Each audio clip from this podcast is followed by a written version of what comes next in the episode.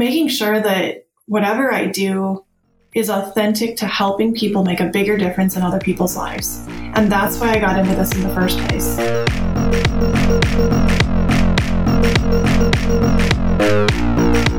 Welcome to episode 10 of Academics Mean Business. This is your host, Dr. Lindsay Padilla. Today on the show, I have Jessica Wayman, who actually is known as the funnel professor. I love that. And her and I actually overlap a little bit. I have some funnel background in my business too. Jessica's conversation was fun it really shed light on someone who's been around entrepreneurship for a while, who's also was pursuing an academic uh, degree. And she kind of was one of those people that stacked her degrees, I think is what I say in the episode. But we talk about kind of that collection of knowledge. But then when we decide, hey, maybe I'm done. Um, so it, it, this might resonate for a lot of you listening who are currently in a PhD program and considering leaving, which is um, Jessica. She left and decided it wasn't in alignment.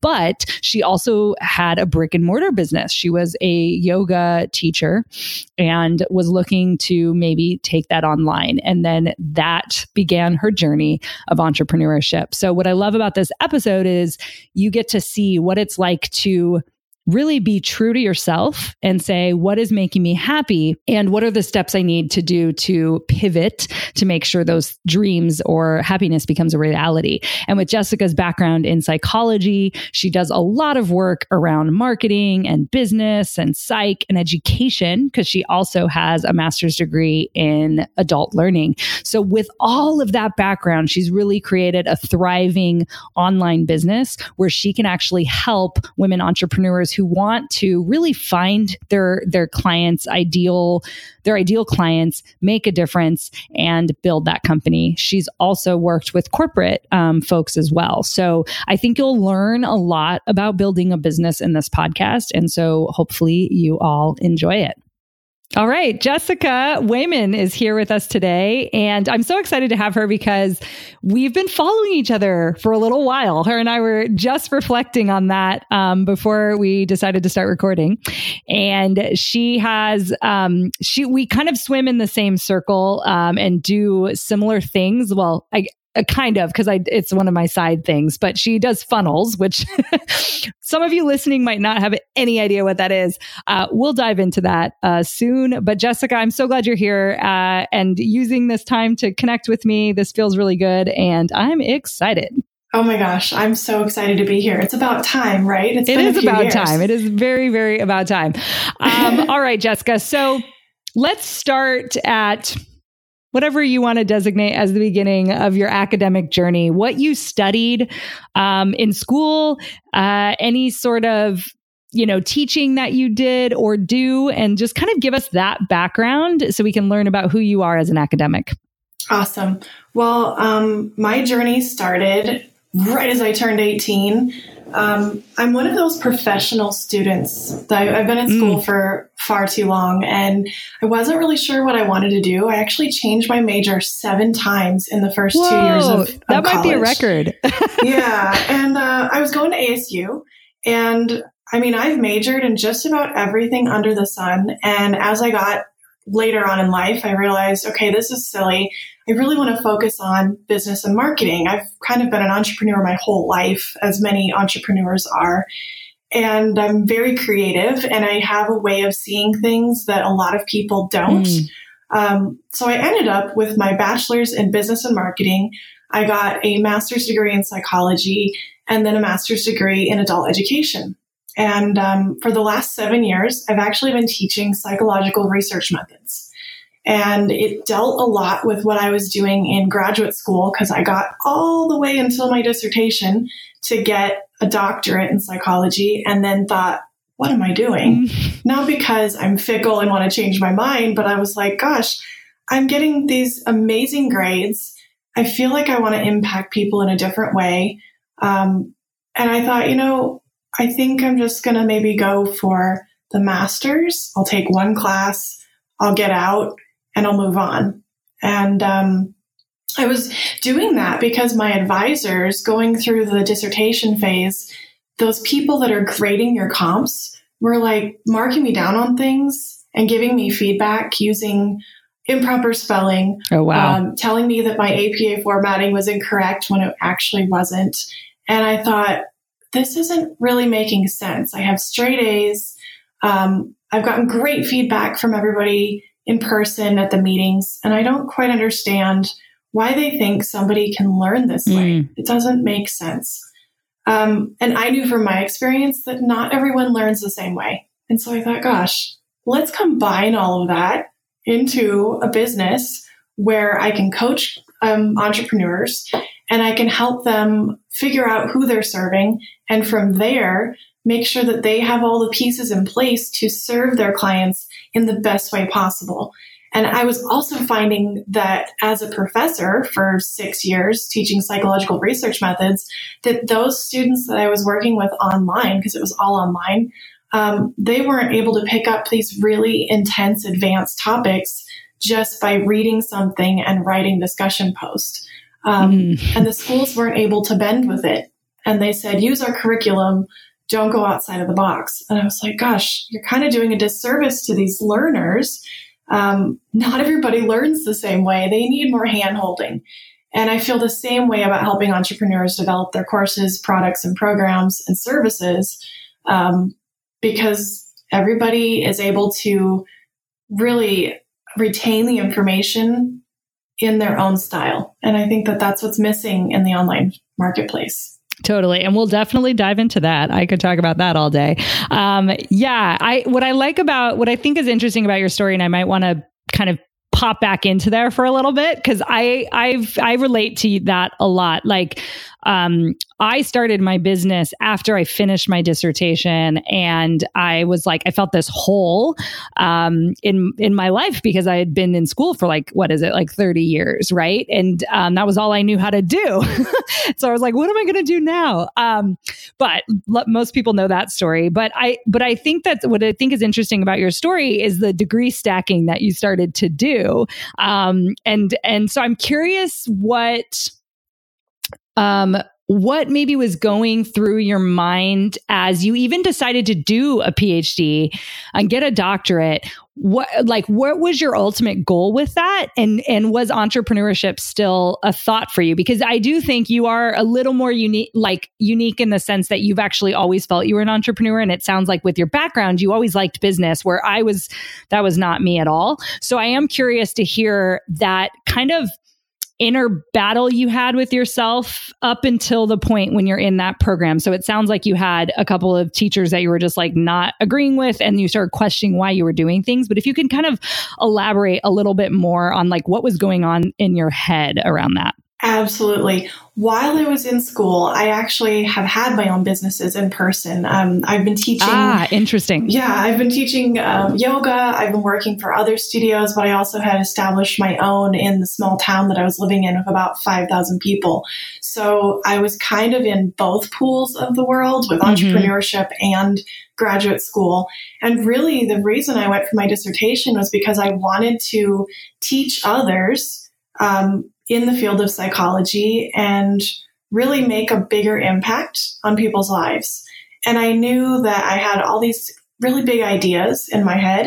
And I was like, gosh, there has to be a way to combine all of this. And so we'll get to that soon, but um, I'm excited about it because I did actually get to combine everything.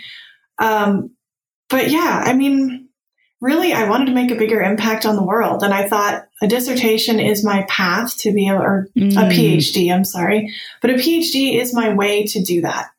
And when I realized that with the schools that I was working with, even teaching while that was happening, it wasn't mm. really making the impact that I knew I could make.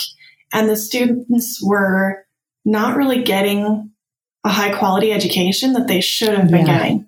And so yeah you know, with a master's degree, you can only work for certain schools. A lot of those schools are online. A lot of those are mm-hmm. for profit universities. Um, mm-hmm. They teach very differently than in person. And mm-hmm. being on as an adjunct is a beautiful thing because it gives you that flexibility. But I just didn't feel that the students were being served in the way that they should be.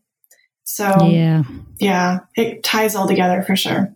Definitely. Well, thank you for sharing that because I I would say too that the the impact that you can have in the classroom is is important work. Um, but I could only imagine if I was relegated just to online. And um, I liked teaching online when I was I was at a community college, which master's degree holders are in community college. Um, and it was great like focus on teaching and like it did fill me up in that way um, but i could see that if i didn't have any face-to-face classes that that would be a different experience because there is something about being in front of other human beings. But i've also taught for some of those for-profit um, institutions early in my career and it was also very difficult. I saw I would have, you know, vets um, uh, in there uh, in this basically not getting the support that they need, mental health support, um, people Absolutely being them being sold to be in these courses and um, they maybe aren't ready is one thing I saw. I, I had another woman who was um, on work disability and trying to come back and just get a degree, and she was I want to say like in her late fifties. Um, she could barely write a sentence, like very, very barely type out like a coherent, um, well punctuated sentence, but not even not even like what. I mean, I've had many walks of life of students in community college, but to be in a 101 level sociology course and it's all discussion boards, right? Like you were mentioning. And literally all you have to demonstrate your knowledge is this this skill set that she didn't have. And in my 101 class at like that level, at least in front of her classmates, it's very different than me just seeing that and saying, here, why don't you go to the writing center and get some help?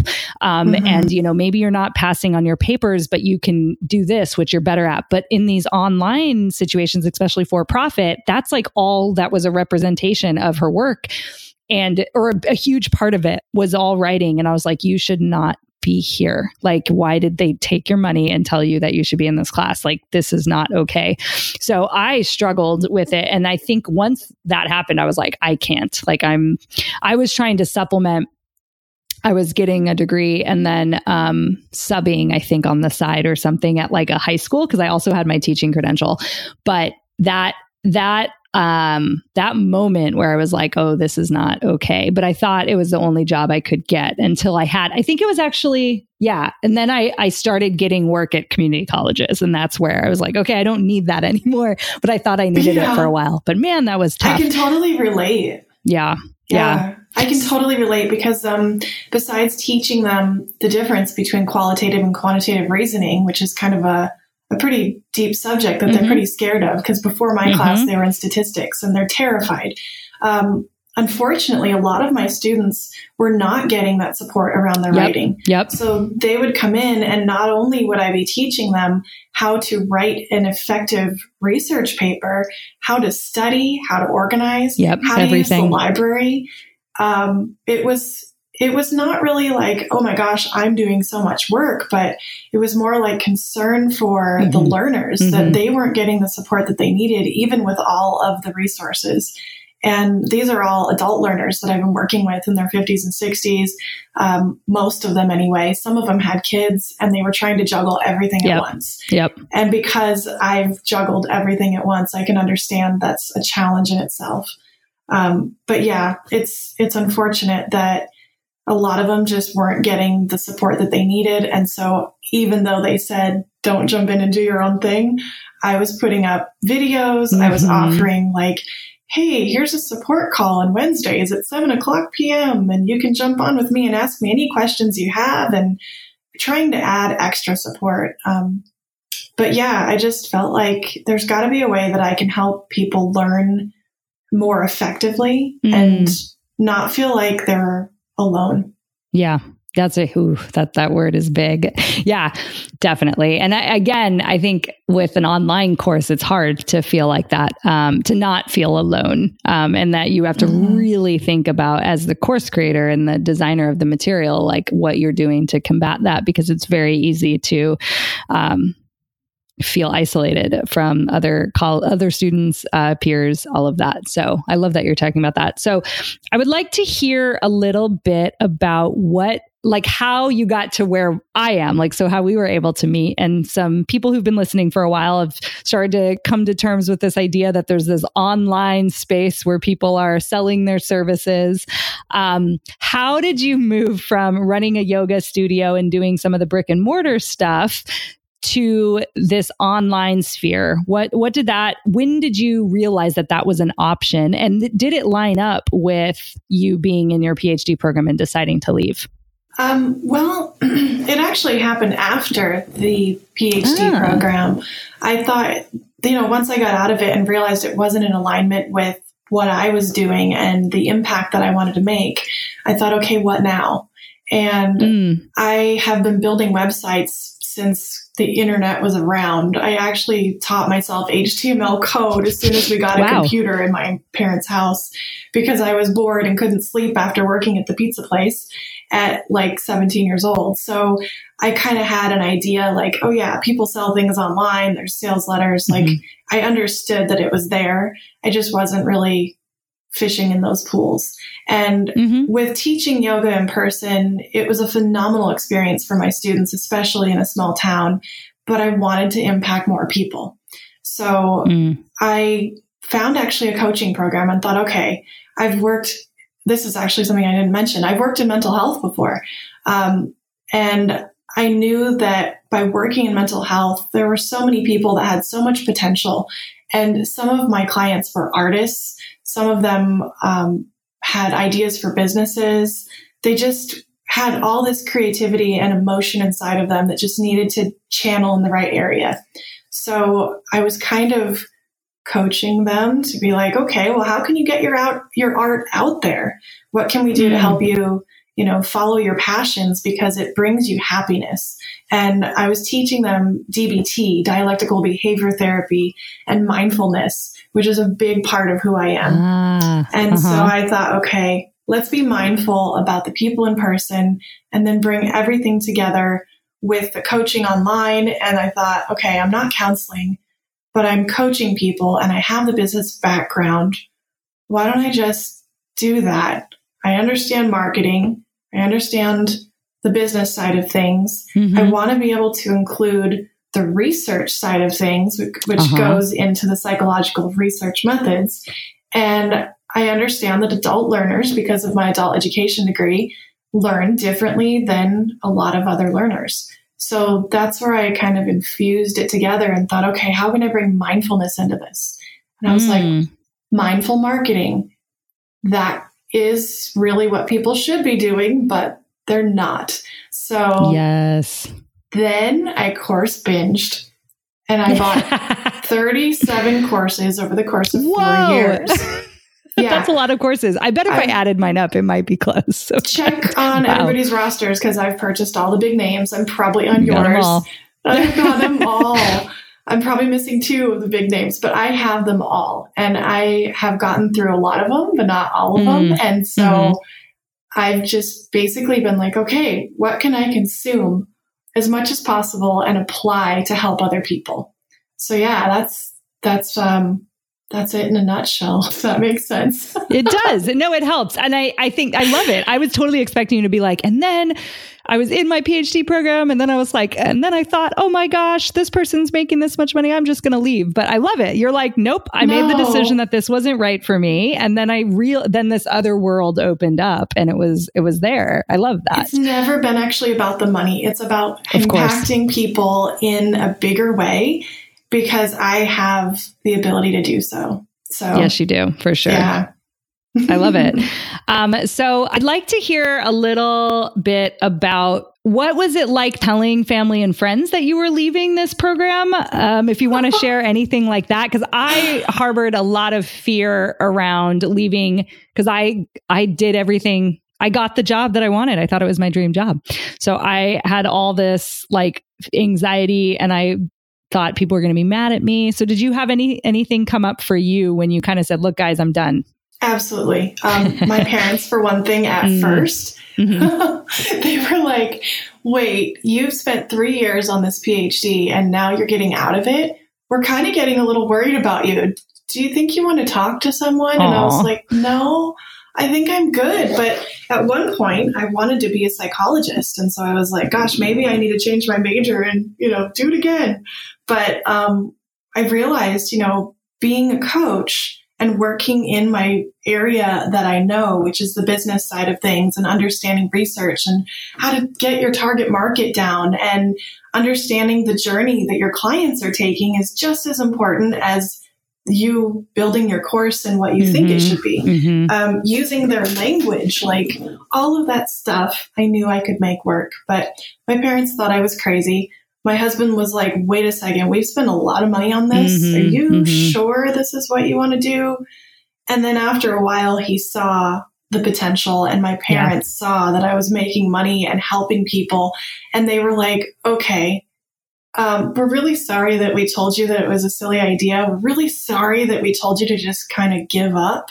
Mm. Um, you're really doing a good thing. So, yeah, go for it. Um, in the meantime, I have a baby. So I'm a mom, and uh, that's provided some challenges, but amazing mm. opportunities as well.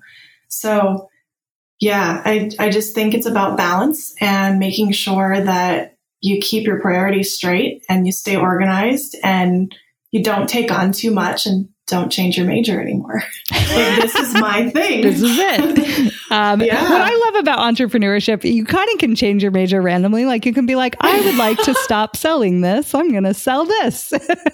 but yeah, yeah, you're right. I think, um, I think I think there is something that is scary for people about like, wait, you're going to like make money online? Like who, you know, there, it's still pretty, it's a pretty new space to be in. Um, I've talked about this with a couple other guests, but like we're definitely in this time where it's a lot easier to start something because you literally can I can just send you a link and invoice you and and then I have money in my account and I can help you do something. Um, mm-hmm. and that's literally in the very beginning all you need to be able to do. Uh, so I love that because I think some people are like, oh, that's shady and yes and no. Like there's a lot of people that are su- like not shady at all. Um, but I, yeah, I didn't struggle too much. My parents were always just like, oh, this is just very Lindsay to, to, you know, do something. We trust you. I was more worried about my, oh my colleagues gosh. and like, my really? yeah like my and my old grad student friends and you know my you know my dissertation advisor who I was really close with I was like oh, yeah. kind of worried about like what they thought about me so I had that in my head too yeah, and I think for a while I had imposter syndrome in graduate mm, school and I had imposter sure. syndrome with my business and it came up a lot where I was like, who am I to be doing this? And my mindset got the best of me as they mm-hmm. say in the entrepreneurial world, like you got to have a great mindset and you got to have a great mindset in life to be able to function sure. as um, as an adult. So I just think that it's important that you don't deviate from something just because it's not working. And that's mm. something that I learned in college as I was going through all those different majors with all my interests and all my, you know, multifaceted things I wanted to do. When you're in business, yes, you can say you're not going to sell that anymore. But what I see as an issue is if someone says, I'm going to be a health coach, let's say they've got the qualifications to do so.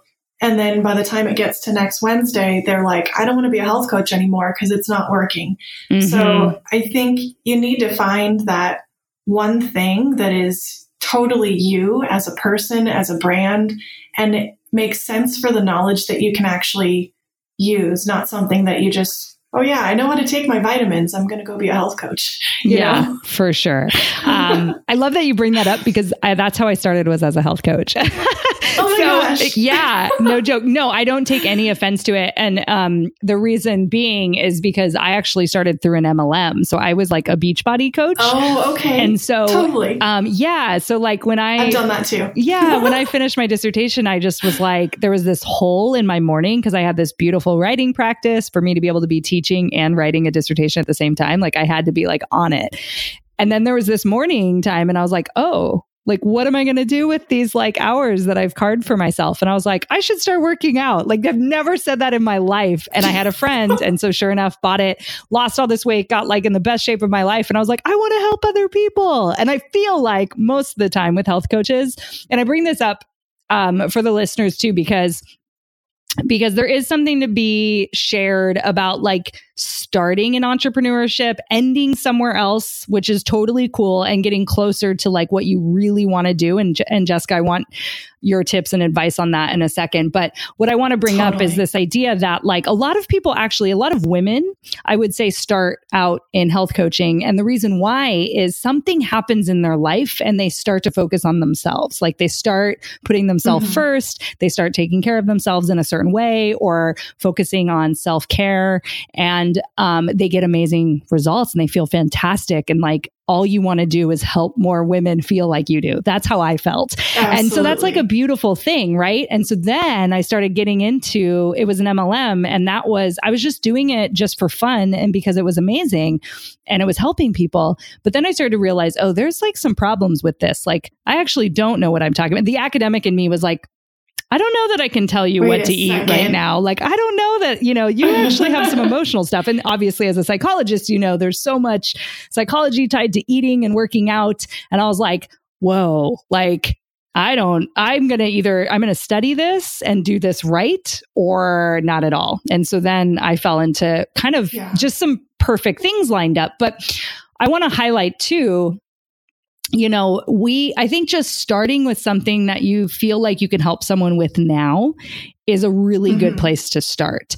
Um, if Absolutely. maybe, and if maybe you want to, yeah, yeah. And maybe you want to share a little bit about maybe your journey. So you said you started with mindfulness marketing and maybe tell us a little bit about your business um, mm-hmm. specifically mm-hmm. and maybe how it's pivoted and shifted and gotten even more, you know, niche down or focused on what you're doing now. Absolutely. Um, I wanted to also let you know with the Beachbody thing, it's super funny yeah. you mentioned that because I did go from running a yoga studio and teaching yoga to then teaching Zumba and yoga, oh, working yeah. for multiple gyms, running my own thing. Um, I was getting uh, spots on like fitness websites with uh-huh. my photo shoots showing off yoga pants and you know oh my god i love now it. now as an entrepreneur. I love yoga pants still. Of course. Yeah. Pretty standard. It's like the wardrobe. Yeah. Um, but the whole health coaching thing I, I totally get that. And it resonates well with me too because you go through this transformation or you see mm-hmm. other people and you're like man this is a huge passion. I want to make a bigger difference in people's lives. And it makes a lot of sense. I didn't lose a lot of weight because I was already really thin, but I did help a lot of people there. Um, but then I did see the holes in the MLM and was like, this yep. isn't really me. Mm-hmm. It works for people. And mm-hmm. for those that it works for, it's amazing.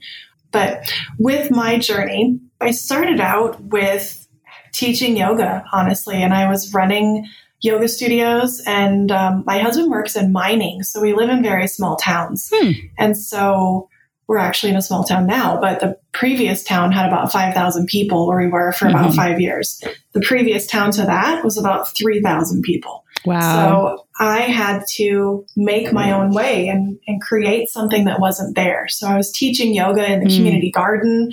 Um, I had mommy and me nights. We created classes for Valentine's Day for couples, had raffles for the local pizza place, just doing all the marketing and everything ourselves. Mm. And it was a really fun experience. And then from doing the yoga studios, I got into teaching Zumba, which helped me harness all of that crazy energy that I have and made a lot of impact there. And then going from there, I realized um, we're in a town full of snow. And I grew up in Tempe, Arizona, where there was no snow. Oh, wow. So I didn't, yeah. I didn't really want to keep going out and shoveling sidewalks and going out in the snow and getting bronchitis. So I was like, well, how can I do this online? So I kind of got into Beachbody and mm. it's like, oh, this is cool. And then I realized I didn't really love the MLM model. And then I realized that um, you know, mindfulness was a huge part of who I was. And teaching meditation was a huge part mm. of wh- who I was and people's favorite parts of my class. Ah. So I started offering meditation online and mainly it was just with other yoga studios. Um, oh, interesting. But it wasn't like I was really selling anything. It was more like, I was just going to say, resource. so, oh, like here, I want you to, okay. Yeah. And then I was like, gosh, I have this background in building websites. I've built websites here and there for other communities, which I had built websites for the last community we were just in. And I was like, gosh, I really like the tech. and I really like the marketing side and I really love the copywriting side. Why don't I infuse all of that together? So the mindful marketing was starting out as messaging and helping ah. people craft their messaging and helping people craft their perfect package and helping to understand their target market. And I was focusing on those entrepreneurs that had so many ideas that they couldn't organize because I was once one of those people. And I thought I was my client. And I realized after working with so many people since then that I wasn't my client and that wasn't necessarily um, really working for everybody. They didn't necessarily have all those big ideas. They kind of wanted to be told what to do in a way. Uh, um, uh-huh. And that wasn't allowing for their own creativity to infuse in their business. So then it evolved, and I was like, okay, let's say you're kind of an established entrepreneur by at least a year. You know what you want to do, but you're having trouble with the tech side of things. And you also might need a sounding board so you might want to have a coach that's able to say, okay, this marketing plan is most likely going to work, or be able to ask you the right questions to understand that you know who your ideal clients are, that it feels good to you with what you're selling, it feels good to you with who you're serving. And it's kind of like a holistic package. Like you're able to understand your clients, your target markets, your messaging, your packages, but then I offer mostly now done for you funnel services. And I'm working in a variety of platforms, not just one. Um, there's a lot of people out there that only work in one. And I feel like that holds a lot of entrepreneurs back. And so I focus on whatever you have. And if what you have isn't going to work, then we work through and figure out what's going to work for you. Um, and I've helped people develop courses since then. I've helped people with huge launches, um, bringing in thousands of dollars in a matter of a couple of months. It's been incredibly amazing and life changing for them. So it's awesome. I love it. Thank you for sharing. I think I think there's a lot to connect there too. Like I, what I want people to see is just how much um, little pivots we make and the little choices we make. And I feel like, at least this is actually, I'll speak for myself on this. I feel like for me, you know, as my business shifts, like it's because I'm shifting, I'm growing as a person. I've talked a lot about this on the podcast too. Like the personal development is huge in this industry versus in being a professor. There just really isn't any. So I'm growing as a person and I'm basically, I feel like in control of how I want to experience things in more ways than I've ever felt before. And so I could be like, oh, that doesn't feel good, or this isn't all of me. And I'm constantly shifting as well. Um, you know, generally along the same line, but like, this is where a little bit of us overlap like i i was doing course creation um, and and which was like it made perfect sense. and it was like, why didn't I think of that? You know, kind of thing. Um, and then you know, I, I made a business friend, and we started doing funnels together. And um, and I just was like, oh, I don't know anything about funnels what do people need to know to to make a you know have a funnel that operates in a business? And so i it was great. I was like the perfect teacher for it because i was kind of new in marketing but i knew how to teach. So i was like able to bring concepts together. And so awesome. um I think that's kind of the cool thing. And then, and then from there, like I learned a lot about marketing and really amped up on that. And then now I'm going into a very specific targeted service, um, and not doing done for you course creation. But that's the beautiful thing. And that's like in the span of a year. Like that's how much you, you can change and get even closer. I feel like I'm coming mm-hmm. home to what I'm, I'm like always meant to be doing, right? Like the paths are leading me to where I need to totally. be, um, or where I belong, I guess, or whatever. Uh, so I love that because I think that's what I just want to model for people. Like whatever it is you can start doing now on the side while you're working or during office hours, like I did, um, can really blossom into something that surpasses your salary, you know, monthly income relatively quickly. I think you'd be very surprised at how quick that can happen. Um, so I'd like to hear a little bit about any struggles you have in business or any tips and advice around that. Like, did you have any challenges over the last couple of years and how did you overcome them? Did you seek a mentor? Sounds like you bought a lot of courses. Uh, when you hit a challenge, what have, what have you what have you done? Well, I have actually hired my own coaches. I've been in masterminds as well. Um, seeking out those people that are good at what you're not necessarily strong mm. in is really important in entrepreneurship. Huge. And it's totally yep. okay to admit that you're not good at something or that you might need support around something yep. because getting that support from a coach or from a mastermind or an event or even a class really helps you see what you don't see. And mm. it helps really open your eyes to more possibility and it also gives you a little bit of a, a kick in the butt to yes. move forward on things that you might be using fear as a way to hold back. Um, I've worked with incredible coaches, and those people really, you might be thinking at first, like, oh, yeah, you know, everybody's a coach and they're not going to make much of a difference because I know what I'm doing. But it has been life changing. Yep. And super important to seek out that support, especially working online. It's very isolating. And um, mm. I think it's also important to seek out friendships and joint ventures and, you know, people, most of my friends now are online, even yep. though I live in a town where I could easily make friends and it's much bigger than where I was before. Um, I connect more with people online, like video. Mm-hmm. And it's awesome because you can speak with those people about what you're involved in and vent your frustrations and share your wins. And it's, it's like having a biz bestie in your corner. So that's yep. super important. From when I started four years ago, I actually still have friends that I consider my biz besties.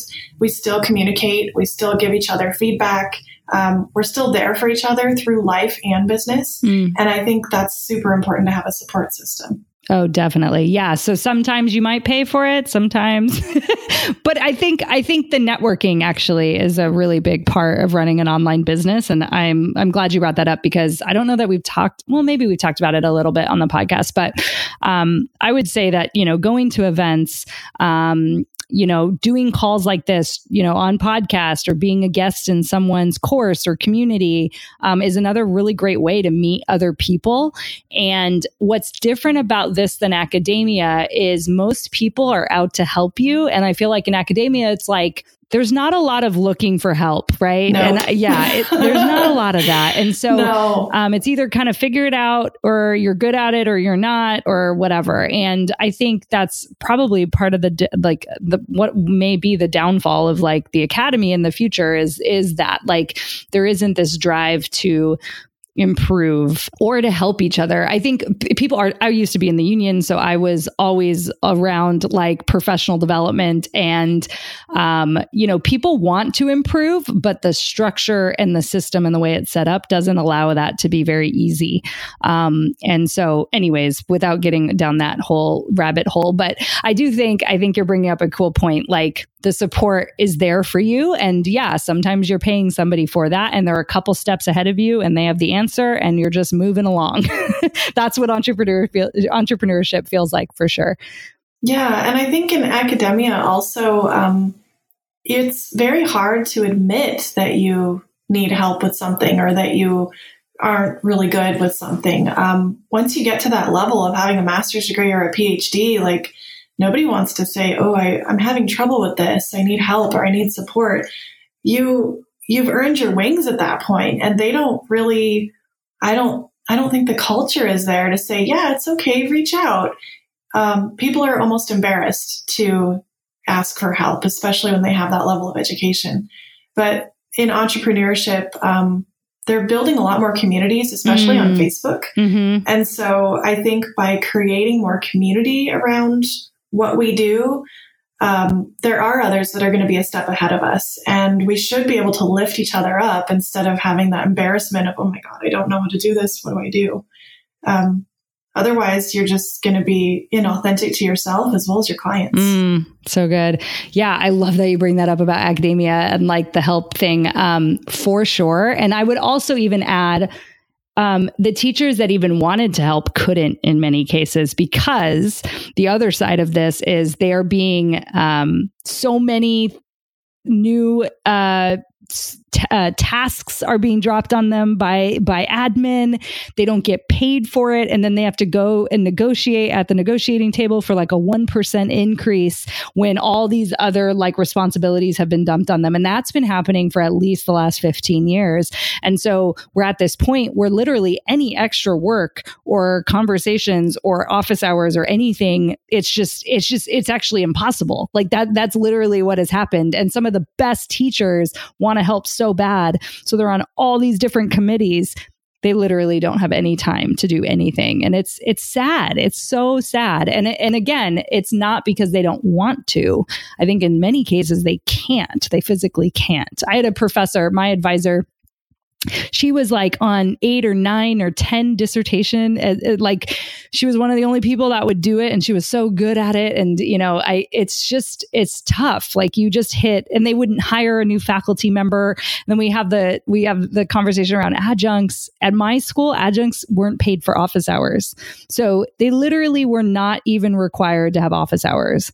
And back to your original thing when we were first opened up about not supporting students, I mean, it's actually built into the pay structure to say, like, well, we don't value you enough to sit with your student when they need help. So we're not going to pay you. But guess what? Everyone did it because how do you teach if you don't have office hours? Like, it, it mind boggling to me, but to not be paid for it. Yeah. And what's so crazy is that my PhD, my dissertation topic was the lived experience of adjunct faculty um, and basically how they are experiencing their everyday lives, uh, but also talking about the rate of burnout mm-hmm. among adjunct faculty. And so I did a lot of research around that. And I was told by some of my professors that were guiding me through that process, like, you shouldn't be writing about this. And I was like, but it needs to be told. Like, you're paying these people McDonald's money. And mm-hmm. I say that mm-hmm. in air quotes because mm-hmm. what I was being paid as an online adjunct was less than minimum wage. And yep. so if I only had that job, I would be able to qualify for welfare and food yep. stamps. Yep. And if you get welfare and food stamps at that point, they're like, well, we're feeding you, can't give you insurance, can't give you anything else. Mm-hmm. This is all you get. And it was really kind of sad because I saw that there were so many adjuncts that were feeling burned out and they weren't getting the support that they needed to provide a really solid, robust learning experience. And they weren't getting enough training. And then they were expected to work all hours of the day and night to be able to support their students making less than minimum wage. So it wasn't really effective for anybody. Mm-mm. Mm-mm. and that's when I realized, gosh, you know, I have a master's degree. I can be an adjunct for the rest of my life, but it's very competitive to get into multiple schools with online. So um, there's that. If you just have one class with one one uh, university or college, you're just you're not able to make your bills. No, no. No. So. Yeah. I mean, and this is part of why this podcast exists as well. Like, mm-hmm.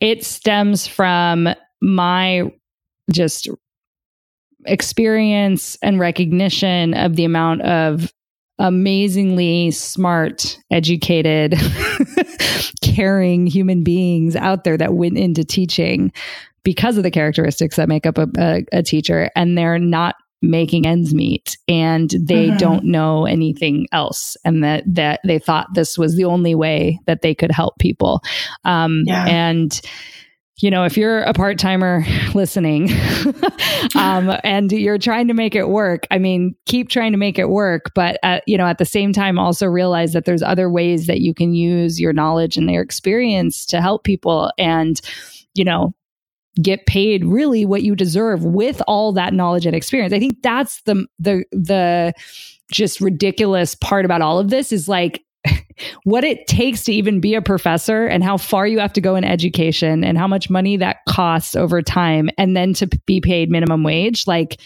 it's so mind blowing. It's mind blowing because it's like, what are we doing? Like, why does this system even exist if this is what we're going to do with the people that go through this system? And I think that's, oh man, we could have a whole conversation about grad school and getting a doctorate and that whole thing. I mean, that's a whole other conversation. Um, what people need to realize though, that even though, you know, you might be a part timer and you might be teaching right now, but what everyone I think really needs to realize is that you have so much potential and so many amazing things and so much resilience built yeah, inside of you so because you have taken this path to be an educator. And there's so much more to life than just making minimum wage as so a true. professor. Yep. Um, everyone has a gift. Everyone has something they can share. So if you're thinking about dipping your pool in the entrepreneurship, there's plenty of room. Yep. We'll move out of the way and make room for you and we'll help build you up along the process. Yep, yep. I love it. Could you, what would you say would be some of your skills that you felt like you really grew in academia um, that have served you well in this industry? I, I talk about this almost every episode, and I feel like everyone has a unique characteristic or skill set that they bring up. But what do you think has benefiting you uh, from academia? Um, I think being able to look at this is funny to say basically you're looking at a pile of garbage and you're able to to pull out the pieces of gold that are actually really valuable. And when someone comes to me and they're like I have all this stuff. What do I do with it? I'm able to take away the tech headache and be like okay you might be feeling overwhelmed. You might even be experiencing burnout which goes into the psychology part of things. But let's look at the pieces of gold that you have in this pile of everything and let's make it work. And so being creative, um, being able to see the tech for what it is and then being able to really structure it and be like, okay, this goes here and organize things and this goes here and this is how you can make this work and just being able to look at things from a different perspective that others might look at as failure because there's potential in everything. So good. In one swoop, you called marketing, your client, and maybe academic shit all a pile of garbage. no, I'm just kidding. But I love it. Well, it's so true. no, not really. No. But it's but I think I I mean to to not make it sound like that because that's not what I meant. But like I think it's funny um, because it's true. Like it's okay. Like we we've taken you know research out there is crap. You're trying to find the good research. You're trying to take the nuggets of knowledge. Mm-hmm. Um, you know, as a as a content creator and and somebody who's making Facebook posts and stuff. Like there's some crap that I've made, but there's some good stuff in there too. Uh, and I think yeah. and then also and then there's the the mess of entrepreneurship online and there's a lot of crap going on. What's the gold and how do you find that? So I think being able to sift through information uh, uh and basically take uh, take a whole bunch of knowledge and information and consume it and then be like here's the stuff in this order this is the stuff that matters and you're mm-hmm. distilling it and i think as an academic that's a skill set yeah, you can actually simplify the complicated stuff. Exactly. Mm-hmm. And I think the teaching part of you too is is that's also, right? Like what in the textbook is kind of just going into something that doesn't really matter for the students. If they just focus on this and really concentrate on this, they'll make strides. And that's what we're trying to do. Get people to take the next step, get people to, mm-hmm. you know, move forward. Um, and I yeah, I think that that is a skill that comes from both being a professor and teaching and also doing academic research. Yeah, and I think that's why I call myself the funnel professor because I'm able that. to teach you how to make what you have work and how to connect the tech so that your clients are going on a well crafted journey that you've strategically created, mm-hmm. but it makes it work for you to get your zone of genius out there. Not all your zones of genius, but your zone of genius. Zone. And then it also helps your clients um, understand what they're going to get by working with you, whether that's with a course or service or product. So yeah, I'm, I'm feeling like my strength is definitely taking all the complicated stuff and helping you narrow it down so that you don't feel overwhelmed, you don't feel burnout, and that you're experiencing entrepreneurship for what it is, um, which should be something that's fun. yeah, yeah. Love it. So, as we wind down, Jessica, I'd love to have you share maybe what your goals are for this business, like where you see it going in a couple of years. Mm-hmm. If you want to talk about why you're continuing to do this and why you love entrepreneurship and where you're taking your business, because I think the audience would really appreciate that. Well, thank you for asking. Um, I actually am looking to help even more people, and I know that I can't do that alone.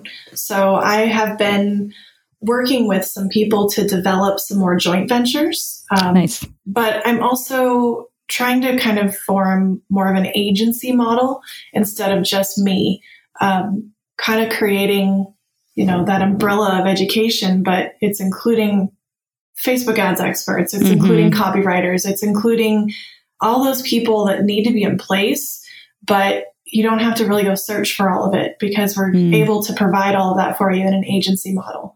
Um, but making sure that whatever I do is authentic to helping people make a bigger difference in other people's lives. And that's why I got into this in the first place.